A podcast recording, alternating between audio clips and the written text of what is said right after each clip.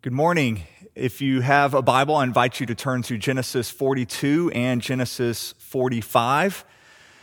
Um, and I promise you no more bad jokes this week.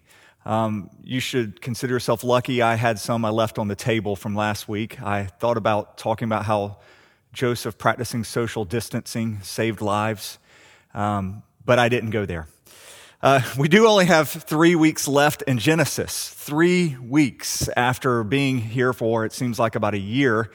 Um, and these are three of my favorite weeks because this is when we really see all the threads from the different stories being woven together at the end. Uh, we're finally going to see the end result for everything that God has been working in Joseph's life. Uh, next week, we're going to see uh, the end result for everything that God has been doing in Jacob's life.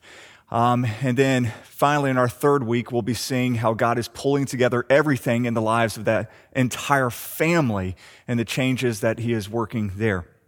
Uh, so we have three great weeks ahead of us. Uh, we do have a lot of ground that we need to cover today because the section that we're going to look at is really long. It's a really long section about Joseph's life here. You can tell as you read through this, it's really reading through five chapters here, that the narrator is slowing down. Uh, as he's reaching the climax, he's trying to savor every moment. There's lots of repetition that's happening here. Uh, if this was a movie, uh, picture lots of scenes being shot in slow motion at this point, um, so we can savor every moment here. It makes for great storytelling by the campfire. It doesn't make for easy preaching. Uh, so what I'm going to do is I'm just going to read the highlights of this, this story, and then we'll kind of fill it in as we go. So we're going to begin in chapter 42. And by the time we reach this chapter, Joseph has already risen up to power. He's the second highest in command of all of Egypt, and he has used his power to feed people during this famine. And now his brothers have come before him asking for grain. And that's where we find ourselves in Genesis 42. So read with me. When Jacob learned that there was grain for sale in Egypt, he said to his sons, Why do you look at one another? And he said, Behold, I have heard that there is grain for sale in Egypt. Go down and buy grain for us there that we may live and not die. So 10 of Joseph's brothers went down to buy grain in Egypt. But Jacob did not send Benjamin, Joseph's brother, with his brothers, for he feared that harm might happen to him.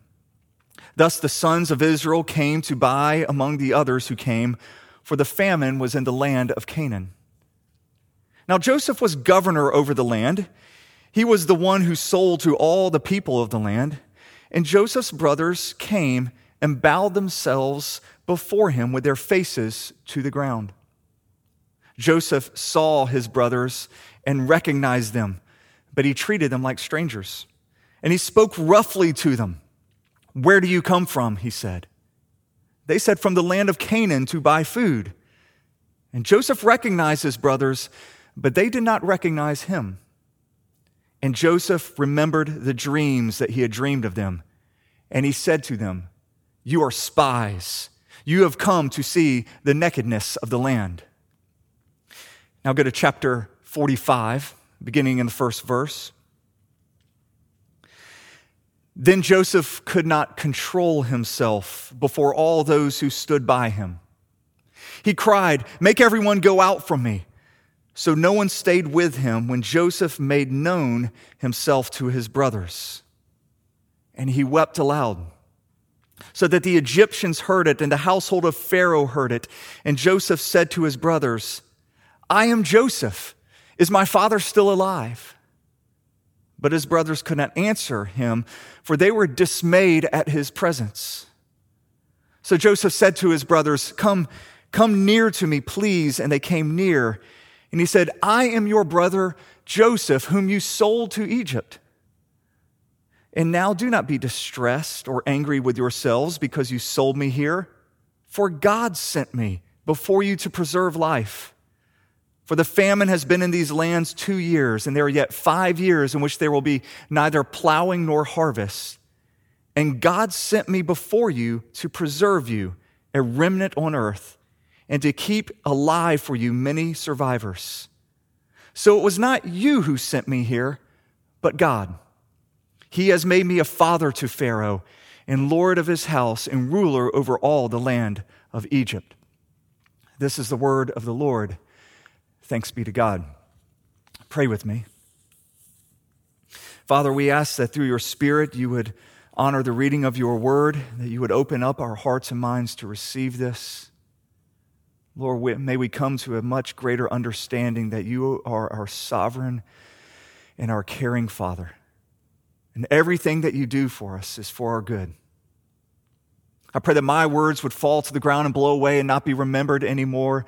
But Lord, may your words remain and may they change us. And we pray this in the strong name of Jesus. Amen. There are times over the years that I must confess I have been a horrible parent. Um, you know, no parent obviously wants to be a horrible parent, but there's times that you certainly find yourselves being a, a horrible parent. Um, shortly after Caroline, my, my firstborn, she was born, uh, we were trying to give her the gift of sleep, Lauren and I were. And in order to give somebody the gift of sleep, you need to let that child cry through the night, uh, which is a hard thing to do as a parent. And I remember we, we had tucked Caroline in her crib. We had said goodnight and we went to the other, we closed the door and Lauren and I, we sat outside of the door and we could just hear Caroline screaming. I mean, screaming so loud. And, and Lauren wants to go in there and I'm stopping Lauren. I'm saying, nope, we are giving Caroline the gift of sleep. She needs to be able to fall asleep on her, you know, on her own.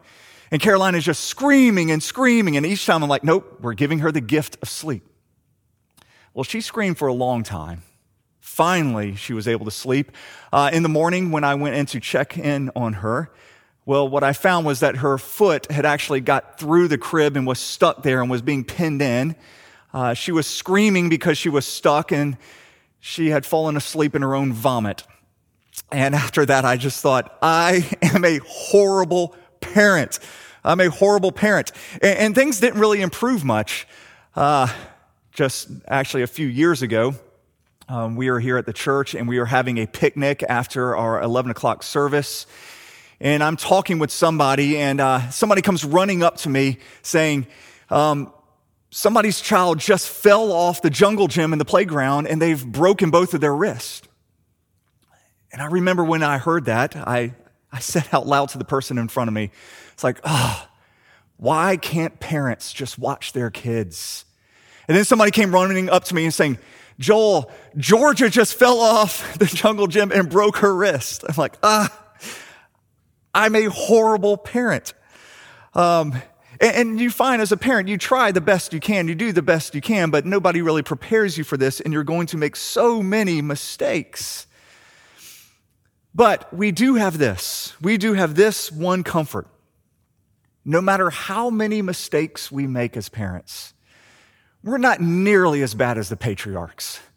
The patriarchs were horrible parents. And we've seen that through a lot of Genesis, especially when we've seen Isaac and we've seen Jacob. We've seen some horrible parenting. But now what we're coming to see is that behind their horrible parenting, if we actually look closely, we see that God has been doing some very good parenting. God's been stepping in and He's being the parent that they've all needed. He's been loving them unconditionally. He's been showing incredible grace, incredible patience with them. And he has also been bringing in discipline into their lives. In the past couple of months, we have certainly seen this discipline in the life, in the life of Jacob, and most recently in the life of Joseph. And we've seen that God's discipline doesn't look like ours. Uh, he doesn't come down and scold them and tell them everything that they're doing wrong. He doesn't say, Don't make me count to three. God doesn't discipline like that because those things don't actually work. Some things we just can't be told, we have to experience. We have to experience discipline. God knew that Joseph, he was in danger of becoming a arrogant and cruel man. And so, out of love, he disciplines him. He has him abandoned and sold as a slave off to Egypt before he finally raises him to power. His brothers are so full of envy, so full of hatred, that God needs to let them sit in guilt for 20 years before they finally realize that Joseph is alive. Their father, Jacob, of course, we have seen how he has always tried to find his satisfaction in a person rather than God, and he does this over and over and over. And he had just been doing that with Joseph, placing all his identity in Joseph. And so God rips Joseph away from him, bringing pain into his life. But he's doing all of these things as a form of discipline because we see that when they're going to be reunited together, we're going to see how God has used it all to change them. God's been the father they have needed all along. In mercy, he has caused all of these terrible things to happen in order to change their hearts. All right, we've got a lot of ground to cover, so let's just jump into this story. Uh, when the famine hits, uh, Joseph's brothers they head to Egypt in order to buy food because things are getting desperate for them. And that's at this point that Joseph realizes his dreams have come true. His brothers were bowing down before him, some 20 years after those dreams. In chapter 45, verse 5, we get to the main points of this entire narrative. We read these words Joseph says, And now do not be distressed or angry with yourselves because you sold me here for God sent me before you to preserve life.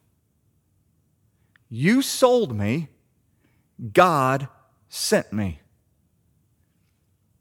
That's a remarkable statement that we read here. Uh, you, you should underline that, highlight that in your Bibles, because here we see where God's sovereignty and where man's freedom meet. Joseph, he says, Yes, it was out of the evilness of your hearts that you sold me into slavery, but it was absolutely a part of God's plan. He will later say in Genesis 50, You meant this for evil, but God meant this for good. And that is an incredible, incredible insight by Joseph into all that is happening. He understood that what his brothers did was wrong. Yet he also understood that it's what God wanted and that everything was going to God's plan.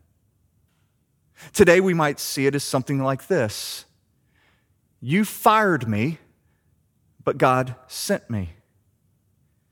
You divorced me, but it was God sending me. You talked behind my back, yet it was God speaking. You criticized me, yet it was God humbling me. We see that God uses evil for good. Uh, Joseph's brothers, out of the evilness of their hearts, sold him into slavery. God used that to get Joseph to Egypt. Potiphar's wife, out of the evilness of her heart, lied about Joseph. That was God's way of getting Joseph to be thrown into prison, where he would later rise up to a place of power next to Pharaoh. Everything was happening according to God's plan. So, for those of you who don't feel like your life is going according to plan, your plan, you might be right in that it's not going according to your plan, but it is going according to God's plan. And you cannot thwart God's plan for your life. You're not nearly powerful enough to wreck God's plan for your life. Don't think so highly of yourself. God is in control. God is working out all things for your good. That's actually a verse we like to quote a lot, um, Romans 8 28. Uh, most of you are familiar with that. And we know that for those who love God, all things work together for good for those who are called according to his purpose. We quote that verse a lot. We, we love that verse. I have seen that verse on t shirts, bumper stickers, uh, license tags. Um, I have seen it, you know, football players wearing it on their cheeks. Um, I, I see that verse everywhere, but I'm not totally convinced that people actually know what that verse means. Um, typically, we, we think it means something like this Your boyfriend breaks up with you. So you go to Publix, buy some cookie dough, hoping to drown out your sorrows. I'm stereotyping here. But while you're at Publix, you meet the man of your dreams. Fall in love, you get married, you have Romans 8:28 read at your wedding along with 1 Corinthians 11, you know, because you know that God has caused all things to work together for your good. Or perhaps you get fired from your job, but then a week later you find your dream job. Romans 8:28. Uh, once I was mountain biking and uh, I had a terrible wreck and I flew off the trail, uh, did a flip, uh, tumbled for a bit, and then when I came to, uh, I didn't pass out, but just when I looked up, I, uh, I saw these brand new Costa glasses. I was like, huh. God causes all things to work together for good. I still have those glasses.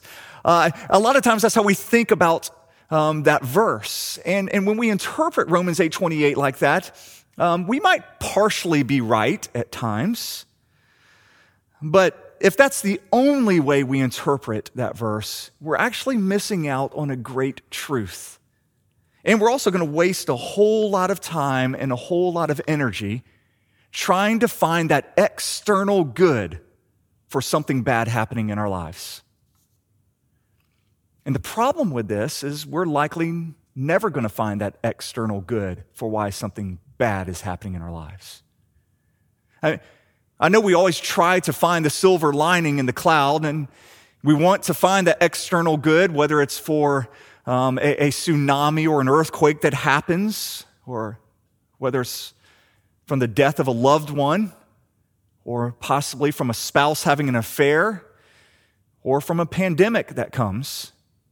We want to find, well, what's the good? What's the external good? What's the silver lining in this? And we, we search so hard for that.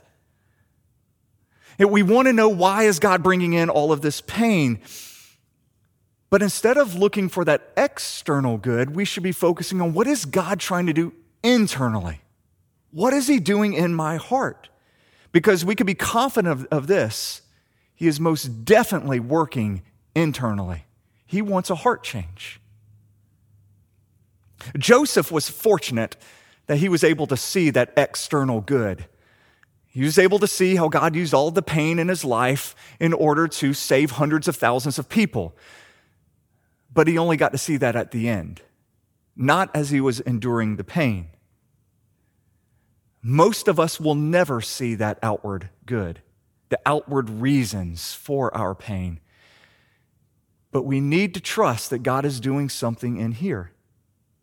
He's increasing our faith, He's humbling us, He's deepening our roots in Him, He's conforming us to the image of Christ.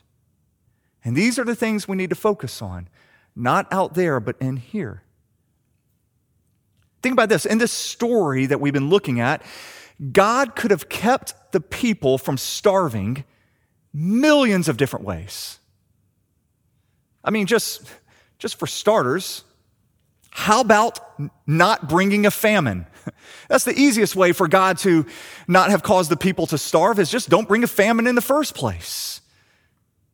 But the goal was not ever really about not getting people to starve. It was about working in people's hearts during all of this. Changing Joseph, changing Joseph's brothers, changing Jacob. Uh, let me tell you a story and ask for a little bit of patience here as I tell the story for a couple of minutes because I'm going to try to tell this story backwards, uh, which is a little counterintuitive. But one of the reasons that I'm here at this church and I'm preaching uh, is because growing up, I grew up in a godly household. I had um, an amazing mom and dad. My, my dad would lead us in our family devotions each evening. It was a part of our life. Um, and I actually became a Christian at one of our family devotionals.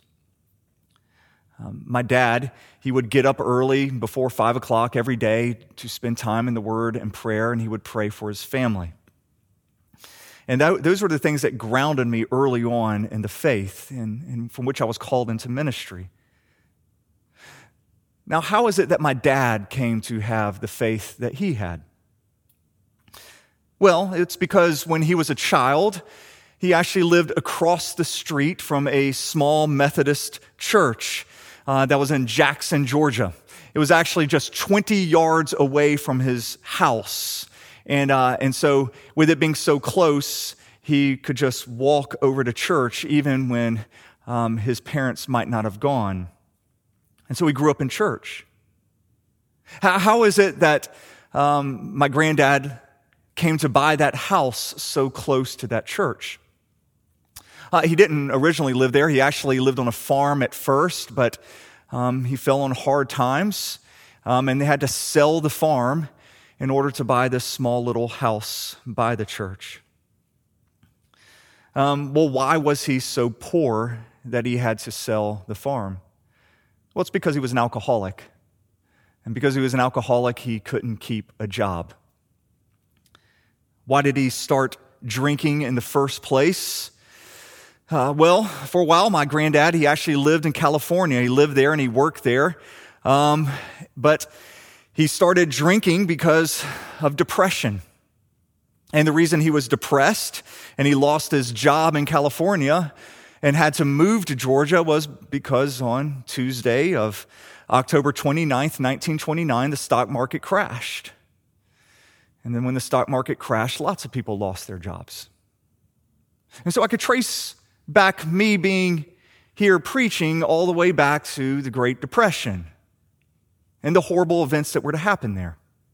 So I could say, I could argue actually, that God caused the Great Depression for me. He caused it for me. He caused it for us, you know, so, so I would be a believer, so someday would start Redeemer, so that you would all be members there. And, and you can make an argument for that. And if I argue that, I would be partially right. But God was likely doing millions. He was doing millions upon millions of things for millions of people through the Great Depression. Things that I will never know about. And it would be very self centered of me to try to find that one external good from all that evil that was happening at the same time of millions of people losing their jobs all just so I could become a Christian and be called to be a pastor. Who knows all that God was doing during the Great Depression?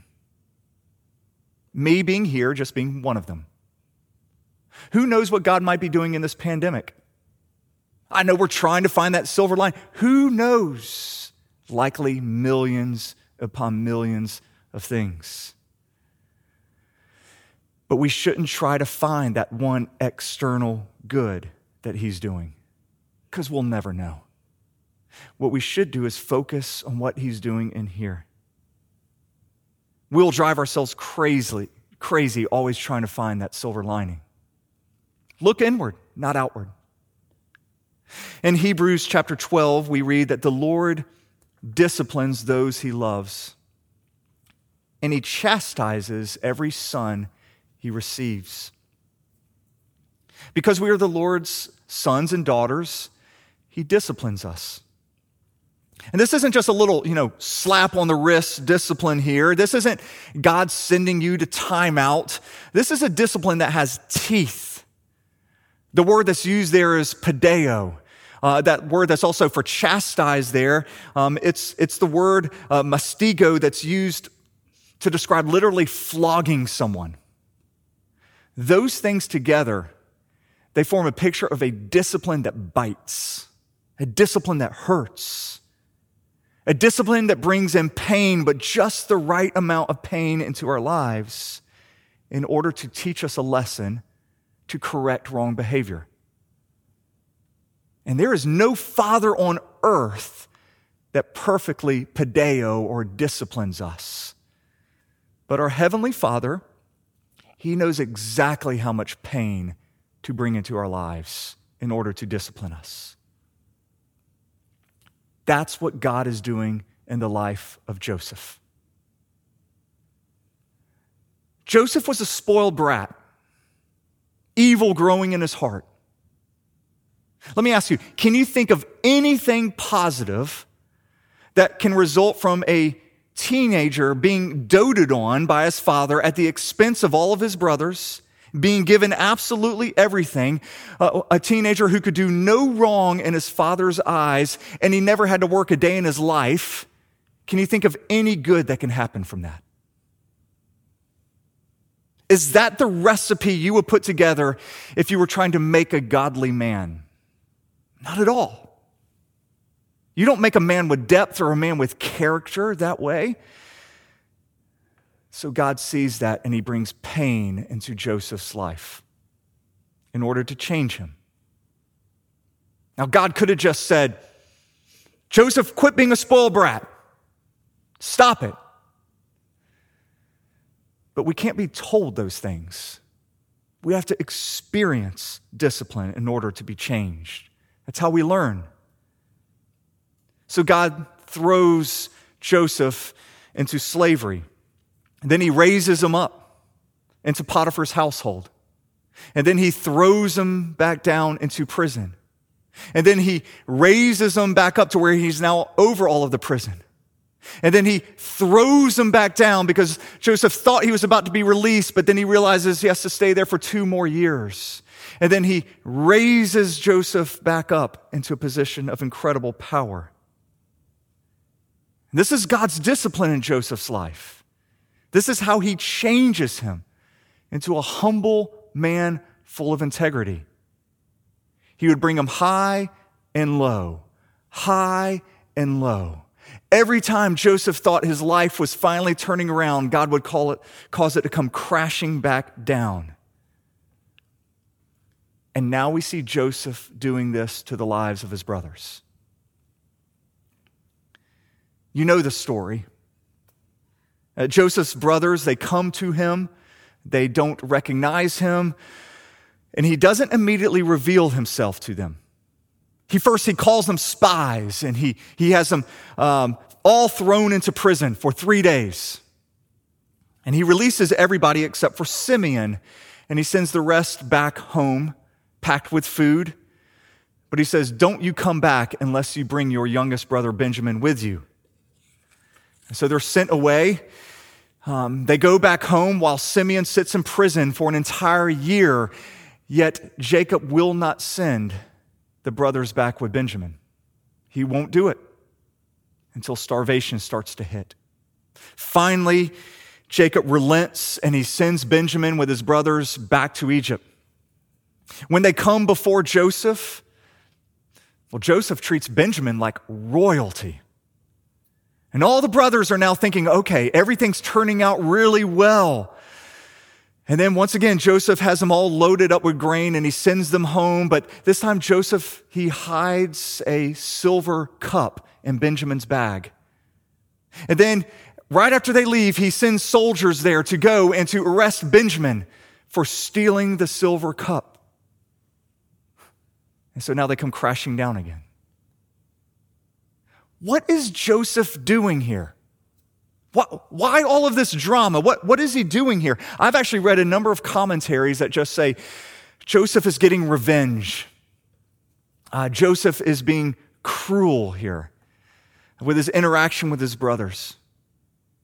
But I don't think anything could be further from the truth. Joseph is not being cruel. This isn't cruelty, this is kindness. It's a severe kindness, but it is a kindness because he is doing to them the exact same thing that God had done to him. He brings them low, he raises them up. He brings them low, he raises them up. He speaks kindly to them, and then he speaks cruelly, and then he speaks kindly, and then he speaks cruelly. You can break even the hardest of stones by heating them and cooling them, and heating them and cooling them. You do that enough times, and they will eventually crack. And this is what Joseph is doing here. Is he's breaking their hearts. He's trying to bring repentance in them. He's trying to change their hearts. He's not being vindictive. If he wanted to be vindictive, he had all of the power of Egypt behind them. He could have just thrown them into prison and he could have let them rot. But he doesn't do that. We actually read in chapter 43 that his mercy burned hot. And these actions were done out of mercy from Joseph because he wants to see the lives of his brothers changed. He recognized that this is how the Lord had disciplined him. And now he's doing the same with his brothers.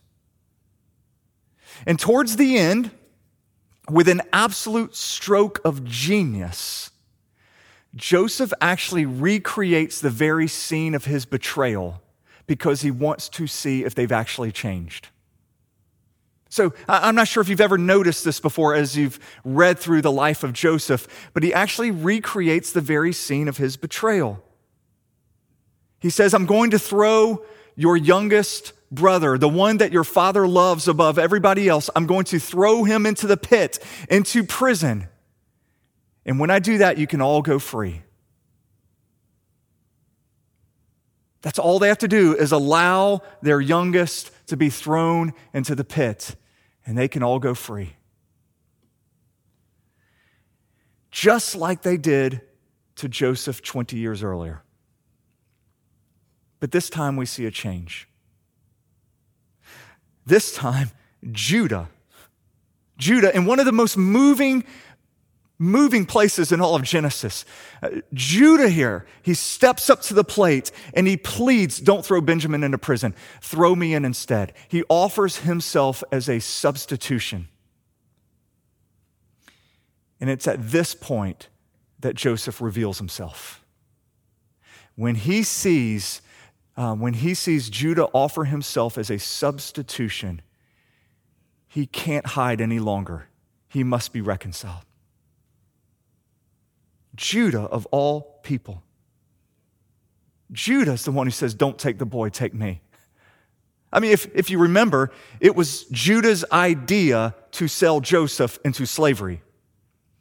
It was Judah who had actually abandoned the family earlier to go move in with another clan in Genesis 38. But now look at Judah. He's becoming a substitute. And this is actually the first time we see in the Bible the offer of a substitutionary sacrifice. When Joseph sees this, he's filled with emotion and he cannot wait to reconcile. When he sees the offer of self sacrifice, he simply can't wait any longer. What a picture we have of the Lord. Judah here is pointing us to someone who would come down in his lineage later. He's pointing us to Jesus. Jesus is the ultimate Judah. Jesus is the one who sacrifices himself for our place in order to bring reconciliation. Jesus is also the ultimate Joseph, the one who was betrayed by those closest to him, stripped by his garments, uh, sold for silver, and abandoned to die. And Jesus is the one who turns ultimate evil into ultimate good. Jesus is the one who has brought us salvation, not just from hunger, but salvation from sin and death itself through his work on the cross. And when we look at the cross and we see what Jesus accomplished there, we know this that any of the pain and suffering that come into our lives isn't punishment. Punishment is what Jesus bore on the cross. We are not paying for our sins. Any of the pain that comes into our lives now, we know is discipline. It's simply the Father not punishing us for sin, but He's bringing in pain in order to make us more like Jesus and to change our character. Pray with me, church. Our Father, we thank you for the work of Jesus on the cross and how he has taken our punishment. And now the things and the pain that happens in our life, It's not punishment, but it's a severe kindness to us. The things you bring in to make us better people, people who look more like you. And so, Lord, I pray we would trust you. Instead of trying to find all the some external reason for the bad things happening in this, in this world or in our lives, instead we would focus on what are you trying to do in my heart? How are you trying to use this to make me look more like you? And Lord, we thank you for that severe kindness. Because we, you are a good, good Father. And you love, and you, because you love us, you do discipline us. And we pray this in your strong name, Jesus. Amen.